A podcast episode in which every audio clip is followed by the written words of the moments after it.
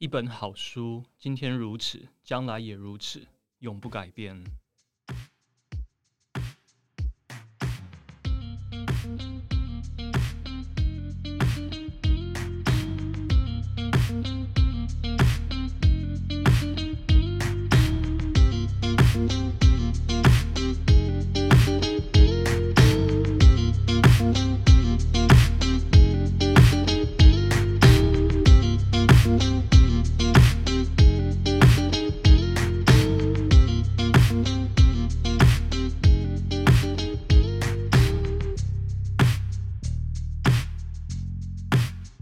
Hello，大家好，欢迎来到一本正经。今天是我们的作家专访时间。那我们今天邀请到一位相当重量级的来宾，我们欢迎洪静老师。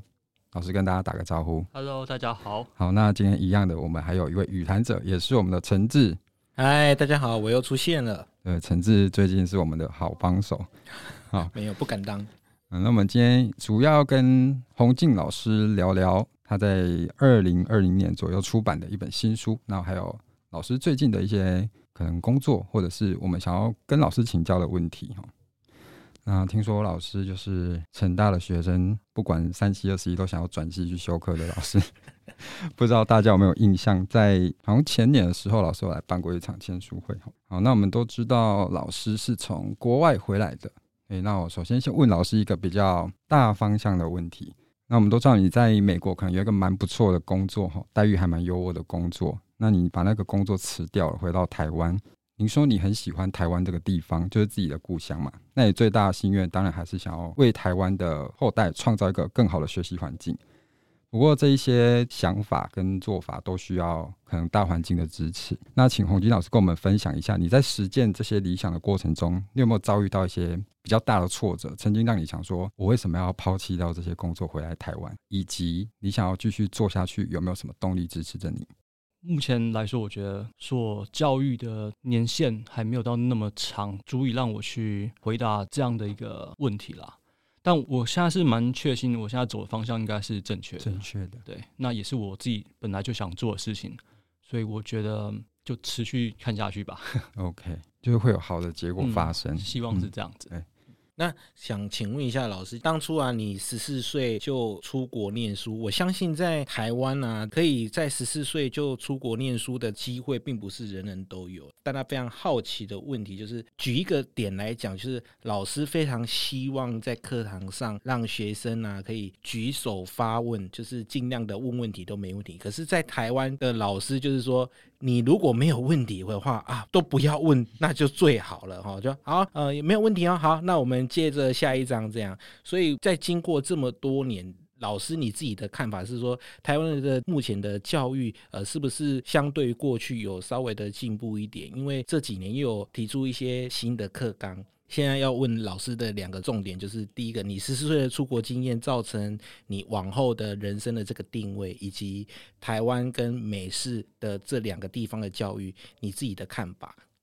出国这一块，我觉得以目前这个时代来说的话，应该不会到这么特殊的啦。主要因为你有办法获得很多国外的资讯嘛。过去毕竟以前好像，呃，你如果要去美国，甚至要搭船那种，有时候一个月来回的那种时代已经不复返。嗯，所以我不认为会有太大的差异。那第二个，刚刚讲到台湾现在的教育环境，你刚刚提到。呃，老师会没有想要让学生问问题这一块，我觉得这个不见得是全貌啦，一定也有那种很多很认真、很想问问题的学生。是，那我觉得这一块要改善的第一个做法，有可能是老师在上课之前会尽量让学生先做到事前的一些预习，或知道今天上课内容是什么。嗯，那以这样的出发点角度再去上课的话，老师在讲解的过程中，他才比较能够把他。预先阅读的时候所看到那些问题，再经过老师的传授，再一起去看是否有回答到他的问题，或者他从中去思考更深的，比较需要老师来协助他理解的那个成分。嗯，那我觉得这是一个做事的方法。嗯，只是或许蛮多的学生或蛮多的，比如说像开会好了啦，对，你去开会之前你会做好事前准备嘛？那如果你去上课前有做好事前准备的话。这一块的概念啊，如果有尽量被广大学生都注意到的话，我觉得会有点改变。还蛮不错的。因为我自己本身也是一个教育工作者，但是我教学的这个年纪通常是国小、国中、高中、大学这一块，反而是我比较少接触到的。那像国小的话，小朋友在上课学习的时候呢，通常因为课的这个堂数也比较少，所以呢，很多时候我们那种教学的东西都要比较稍微的快很准这样子，然后也没办法呃先停下来问你说啊有没有先上课先之前先预习啦哈，或者是有没有做课后的这个复习，反正我们就是用比较快的方式，然后尽量的以全班为导向。然后去做教学，所以刚刚听老师的这样回答，我还觉得还蛮不错的。教育来说，基本上是整体在进步的。大家到书城来，应该常常看到我们有小朋友在参访，这就是蛮特别的一个地方哦。因为时代进步了，那经济的确也比以前有很大的进步，所以小朋友现在获得的资源真的很多。现在讲求多元嘛，很多小朋友来到我们店里，我们在带参访的时候，其实都有感觉得到，说小朋友现在可以运用的资源相当多。嗯，因为就在我们刚刚录音之前，又有一团那个是学校嘛，啊，对，是有一个国小刚好来校外教学。对对对，我觉得就非常的棒，而且呃，出去的时候每个小孩子手上都拿着一本书，我觉得这个感觉超棒的啊，社会回馈啊，非常好的，偷打广告 啊。那老师在二零二零年十二月有出版一本书叫《自己的力学》，那在这一本书里面有自己有写了一篇序。那在序里面将这本书的副标叫“喜欢又做得好的事”提出来，主要是要鼓励我们去寻找适合自己的关键字。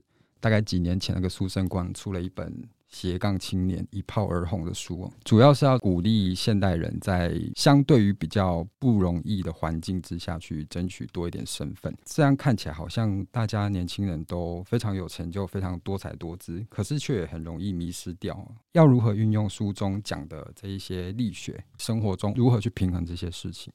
第一个要回应的层面是，为什么我们现在需要做这么多事情？嗯。我们大家可以观察到，现在环境是走向少子化嘛？对。那少子化第一个面临到的问题就是说，你一个人需求被放大这种感受。我记得很清楚，就是我之前在跟一个纽西兰的老师聊过，对他们那个国家的人口是非常稀少的，所以我那时候第一次跟这个老师在交流的时候，我就发现为什么这个老师他可以同时做这么多的研究项目，跟做这么多社会服务跟课题。我才知道，他说，因为他们现在人很少，所以未来要进来这个学校担任大学老师的人，你势必需要做以前的人可能没有预期你这个人需要做的这么多身份的事情，这是我们第一个要面临到的挑战啊。但长期看来的话，我们是可以预期了人口变少，或许对地球是比较好的嘛。大家也听过人口是过多，对，可是这会需要一个转变，所以在这个时代来说，多重的身份是大家期望你具备这样的能力。但其实这也是一个偏误，就是我很担心大家想要什么都学，什么都会。像我刚举那个老师来说，他每个专业他其实是下了非常多的功夫，他不是只是单纯的啊浅尝点水。对，嗯，所以你要成为每个方面的专家，才是符合这所谓的斜杠的这个条件。嗯。那以现在的年轻人来说的话，我不认为你在这么年轻的状态下，你有这么多的心力投入在某件事情上面的。你如果只是浅碟子的去尝试某些事情的话，你有可能会面临一个状况，就是书上我所提的，你可能每个都想要接触，什么都碰，可是你没有一个专精的一条，可以让你就是随时回去那个主轴，再从那个地方发展出去的一个主干。那这是我希望大家可以去多思考的。当然，多元发展是势在必行啊，只是就是你也不能够太小看这件事情。嗯，了解。然后，既然提到自己的力学，就顺便来聊一下老师在前年出版的这一本书。因为当初我看到这一本书，最吸引我的，可能大家会觉得是那个很像福山雅治的这一张帅的照片。可是呢，我当初吸引我的是“力学”这两个字，因为我自己本身从小到大学生的那种养成就是偏社会主的那一种，所以当初看到自己的力学“力学”这两个字给我的概念，我浮现的第一句话就是阿基米德的那一句。给我一个支点，我就能把整个地球给翘起来。那谈到老师的这一本书，非常的用心哦，结合他学术的背景，然后又把这个人生我们需要的一些力学，它总共分七个章节，有充实力、发现力、准备力、抗压力。鼓舞力跟转换力，还有最后一个影响力。老师，你希望现在的大学生如果看你的这本书，你希望他们可以从哪一个章节的哪一个力学直接去切入？这本书所列的这七个力量，当然是不限于这七种力嘛，就是其实你仔细去观察，会有非常多的使用方法。像比如说提问力，就是最近有一本书有探讨这件事情嘛，蛮多这类的概念，所以这不是一个很全面的一本书啦。以目前来说，但其实它确实是有点到每一些力量所需要，需要你具备的一些能力。这样，嗯、为什么会有这七个力？其实它没办法去独立去说哪个是比较重要的。我认为，就是我刚举那个例子来说，就是其实还有很多的力。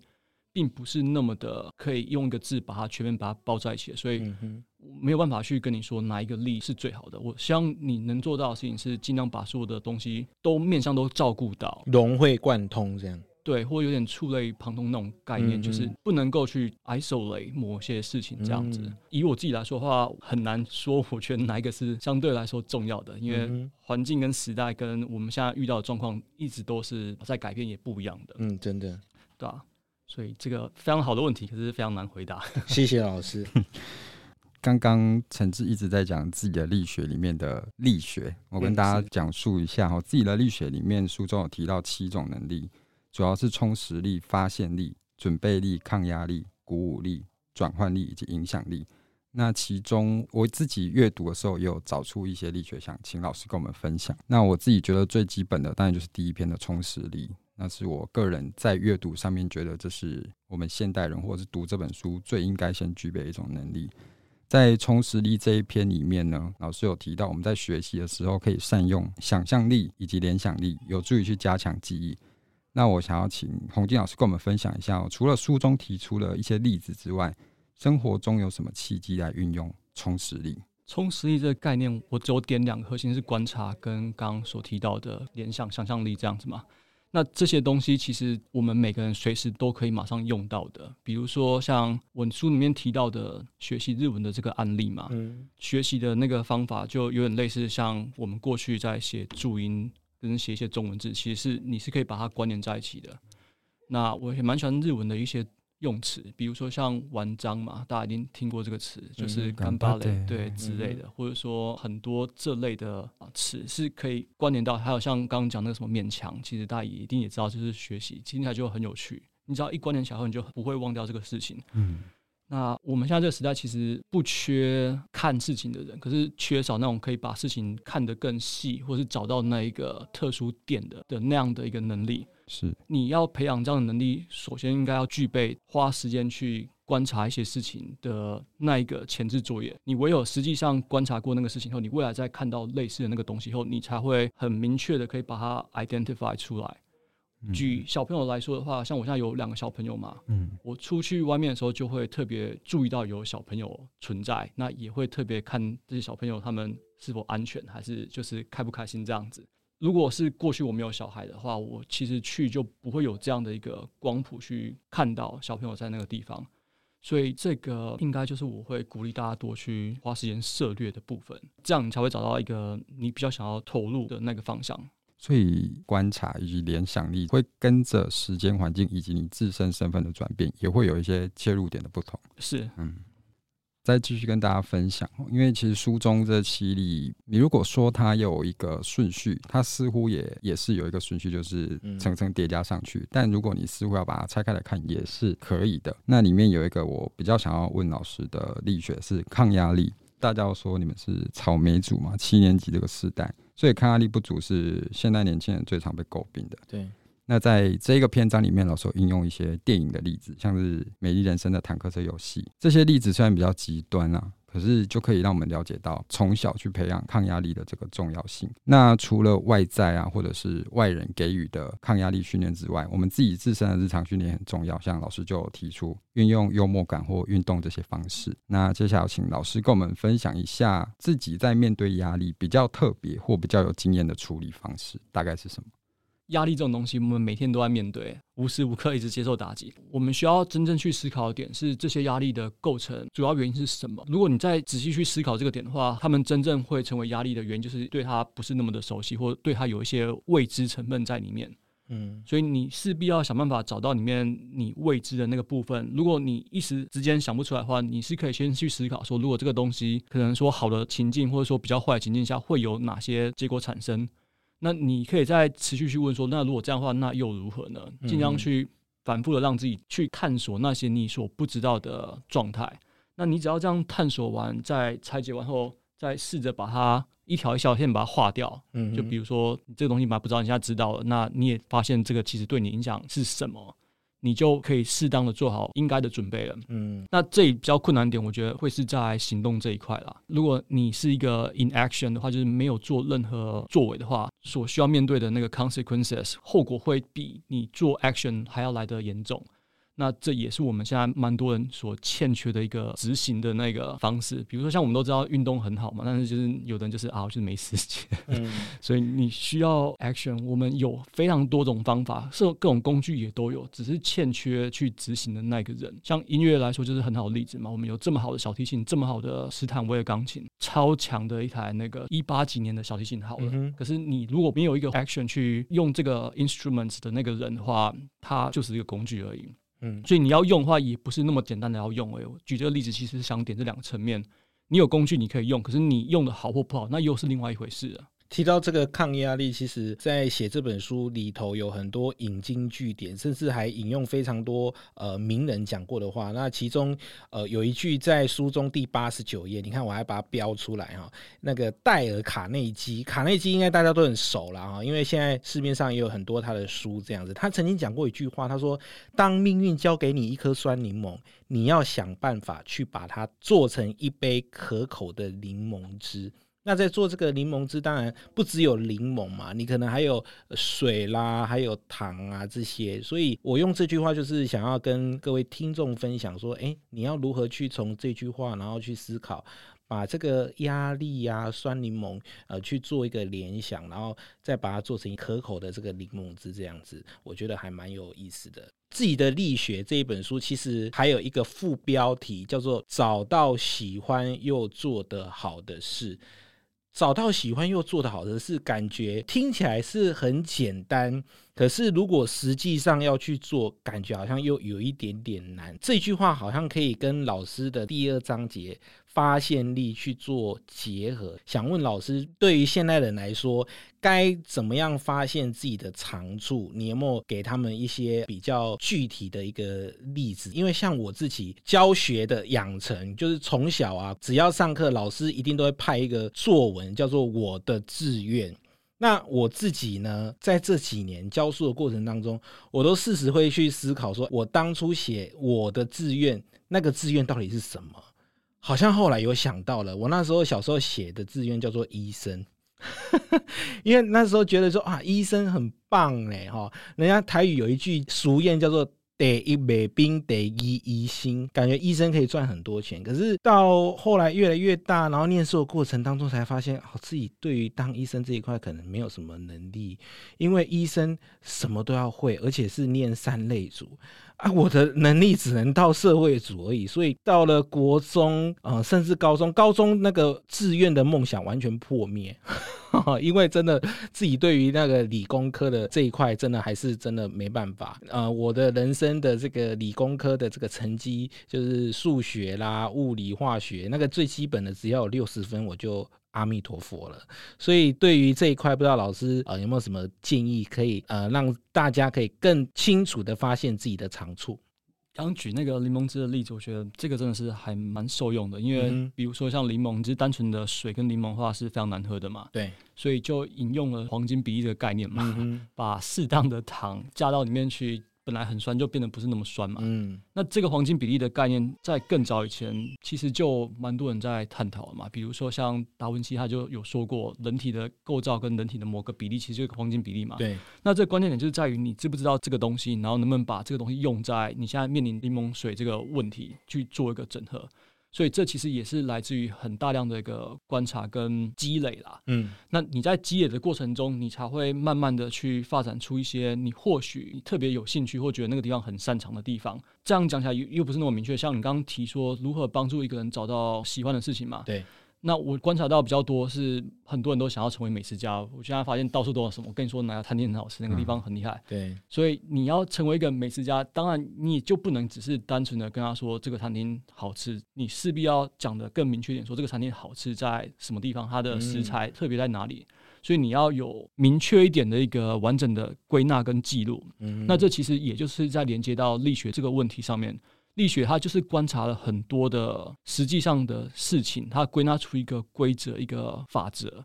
再根据这个法则，你去套用这个法则去做这件事情的话，最近流行的说法就叫套路吧，就是你已经把自己安排好一个，只要这样做就不会失败的一个方式，或是有人讲叫 SOP 嘛。嗯哼，你只要有这样的一个标准的存在的话，你的犯错率就会降低，你也可以在这样的基准上去精进这样的一个调整。这其实也是以前很多的公式、很多的那种力学机制，慢慢越来越简化，简化到像现在。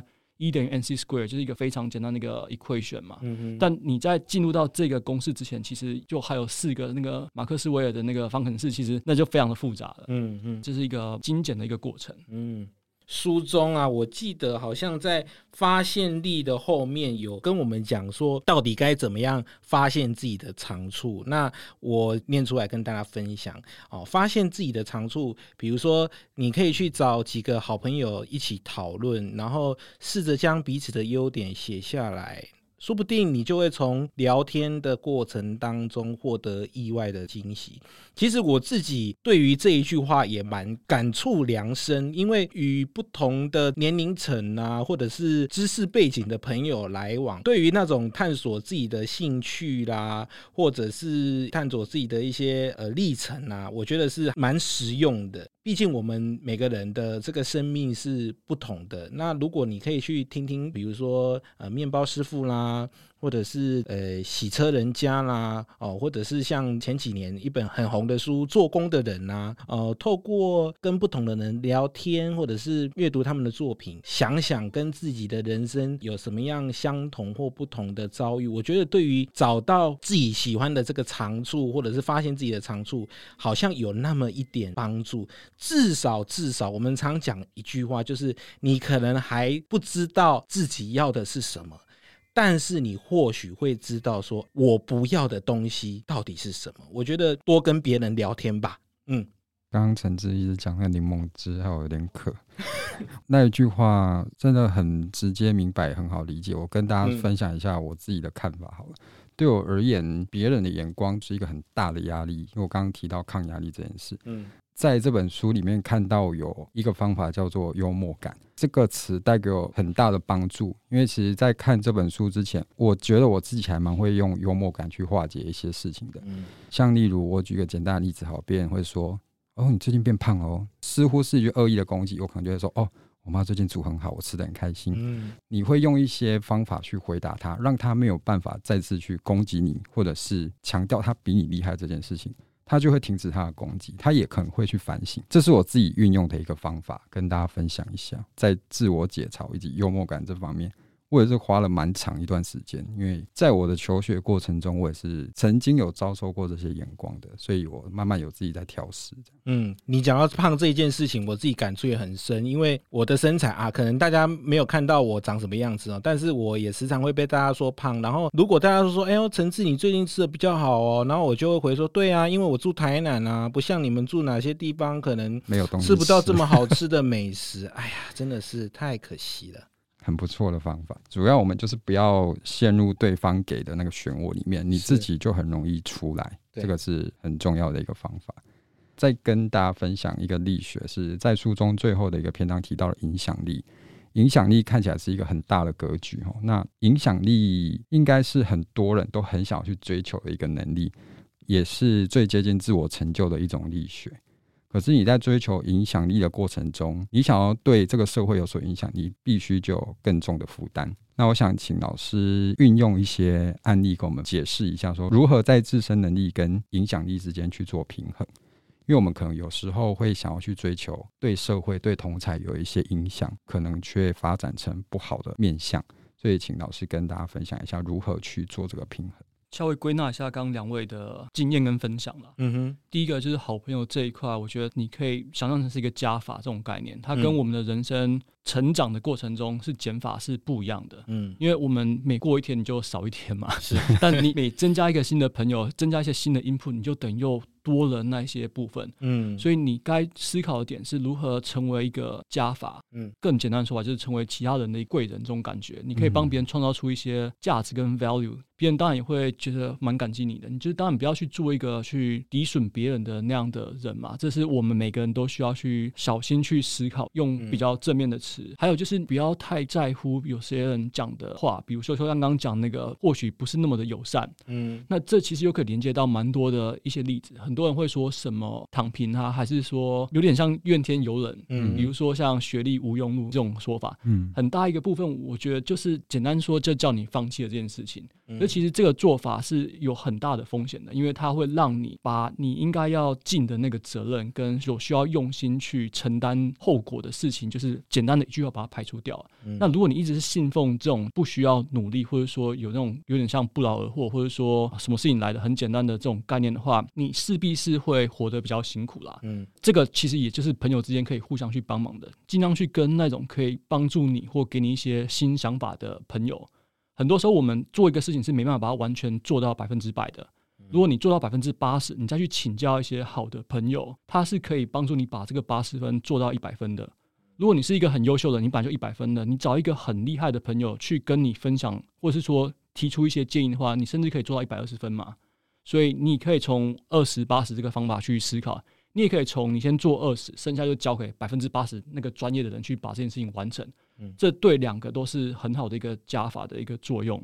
事情做久后，就会回到刚刚维农提到的影响力这一块。你只要稳定输出的能力做到了，有这样的高品质的一个持续产出的话，没有人会不想跟你做好朋友的。哦，所以那就是你自己的影响力啊。嗯，对，一般来说，一般人都可以实际上作用的。我们不用到像那种什么这么厉害的那种号召几万人。嗯，可是刚刚这样影响到我们周围几个好朋友，我觉得已经非常有价值。嗯，真的。在读老师自己的力学过程当中，其实我还蛮好奇的一点，因为老师在二零二零的十二月出书嘛，然后到现在也过了一年多了，不知道老师在这一年当中，你有没有得到怎么样出书后的意外的收获，是自己印象比较深刻的？那甚至是有没有？读者就是读了老师的这一本自己的力学之后，有没有特别回馈是让你感动到不行的？出了书之后，现在有一个身份是作家，那在这一年陆陆续续推荐了蛮多的书。那不知道这一年当中，你有没有特别想要跟读者分享哪一本书要推荐给大家来读的？先补充第一个点，就是所谓的那个“上善若水”这句话是我非常喜欢，这也是在我们学校系馆旁边的，嗯、所以就是有点像水可以载舟，也可以覆舟嘛。是对，所以你尽量是要做一个帮助别人，让他可以承载在水上面的那样的，好好去探索这个世界的那样的人。嗯，所以我就是因为出书，所以也认识了很多这些在做书推广的这些人物嘛。嗯，那他们所做的事情其实也是这样子，去帮助让这个书被更多人看到。那如果要真的去现在讲一本要推荐的书哦，这真的是啊、呃、太多了，太多了，对对对，真没有办法只讲出一本而已。哇，那可见老师的阅读量也是蛮多的喽。嗯，我还蛮喜欢读书的，嗯，很棒，可以多交流。老师刚刚买了什么书？哦，这本是陈志送的哦。刚好我手边呢就有带一本老师在去年也是跟他同一个出版社，是那个原神出版集团出的这个思考的整理学哈。那这是一本蛮久以前就出版的书。那这个作家叫做外山之比古哦，他是这个日本御茶水女子大学的这个荣誉教授，也是知名的英国文学家跟语言学家跟随笔作家，那这一本书其实它的出版的这个呃年代哦，一九八六年就出版，可是它一直到去年才翻译出来跟大家分享。这一本书刚好也就请到了洪静老师跟欧阳立中老师这两位作家来推荐。我想请老师聊聊你在阅读《思考的整理学》这一本书，为什么让你感触这么深，而且还让你写序推荐给大家？它里面有提到很多的实际案例啦。就告诉你说，蛮多的灵感跟想法都不会是随时就突然间冒出来的，它是需要透过你自己大量的积累。嗯，那你在积累的过程中，也有一些我觉得它里面提到的很受用的一些方法。或许他所提到的那个方法，并不是那么的受用于现在这个时代，因为我们现在科技又比当时进展的非常多。可是他所做的这件事情，他所希望达到的目的，跟我们现在所面临的问题，其实都还是一样的。只是我们现在做法或许会更有效率。不过，这是一个我觉得还蛮好去思考问题更本质的那个点是什么。你知道这样的操作方式的话，你才有办法去用更好的技术去执行这件事情，进而去帮助你精进自己的思考。里面真的讲了很多我觉得很好用的东西啊。我举一个例子来说，哈，里面其实有提到他有一些好的朋友嘛，彼此之间是会定期聚会闲聊的。那你在思考这个层次的时候，你会发现在过去其实有蛮多那种文化沙龙啊，或者说过去一些知识分子，他们也会定期去举办一些让大家聚会、聊天、交流的一些事情。嗯，所以在我刚刚讲那个过去的那种沙龙时代，跟现在老师所做的事情，跟未来我们或许有些朋友会定期聚会聊天，其实都是一模一样的。嗯嗯嗯。其实我在读这本书的过程当中。有几个点好像跟我人生的这个学习的历程，包括该怎么样整理你的笔记啦，或者该怎么把你的想法给记下来、写下来。我觉得这是一本对于你想要精进自我啦，或者是如何去酝酿你的灵感，或者是整理你的呃脑袋中的思绪，是一本非常棒的一个书。那从这本书，我想再切到老师自己从小到大的这个学习的经验。因为老师是哥伦比亚大学的博士，一路呢到国外念书啦，然后拿到奖学金等等的，就是我们一般现在来讲，就是人生胜利组啦。那因为我自己是。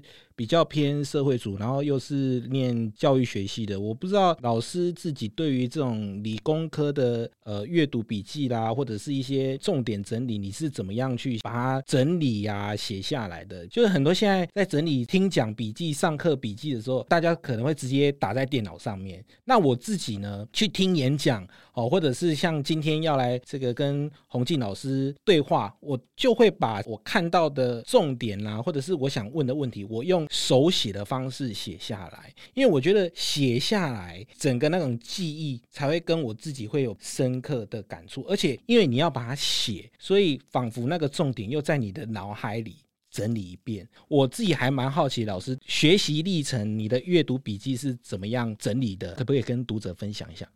好，我可以分享两个层面。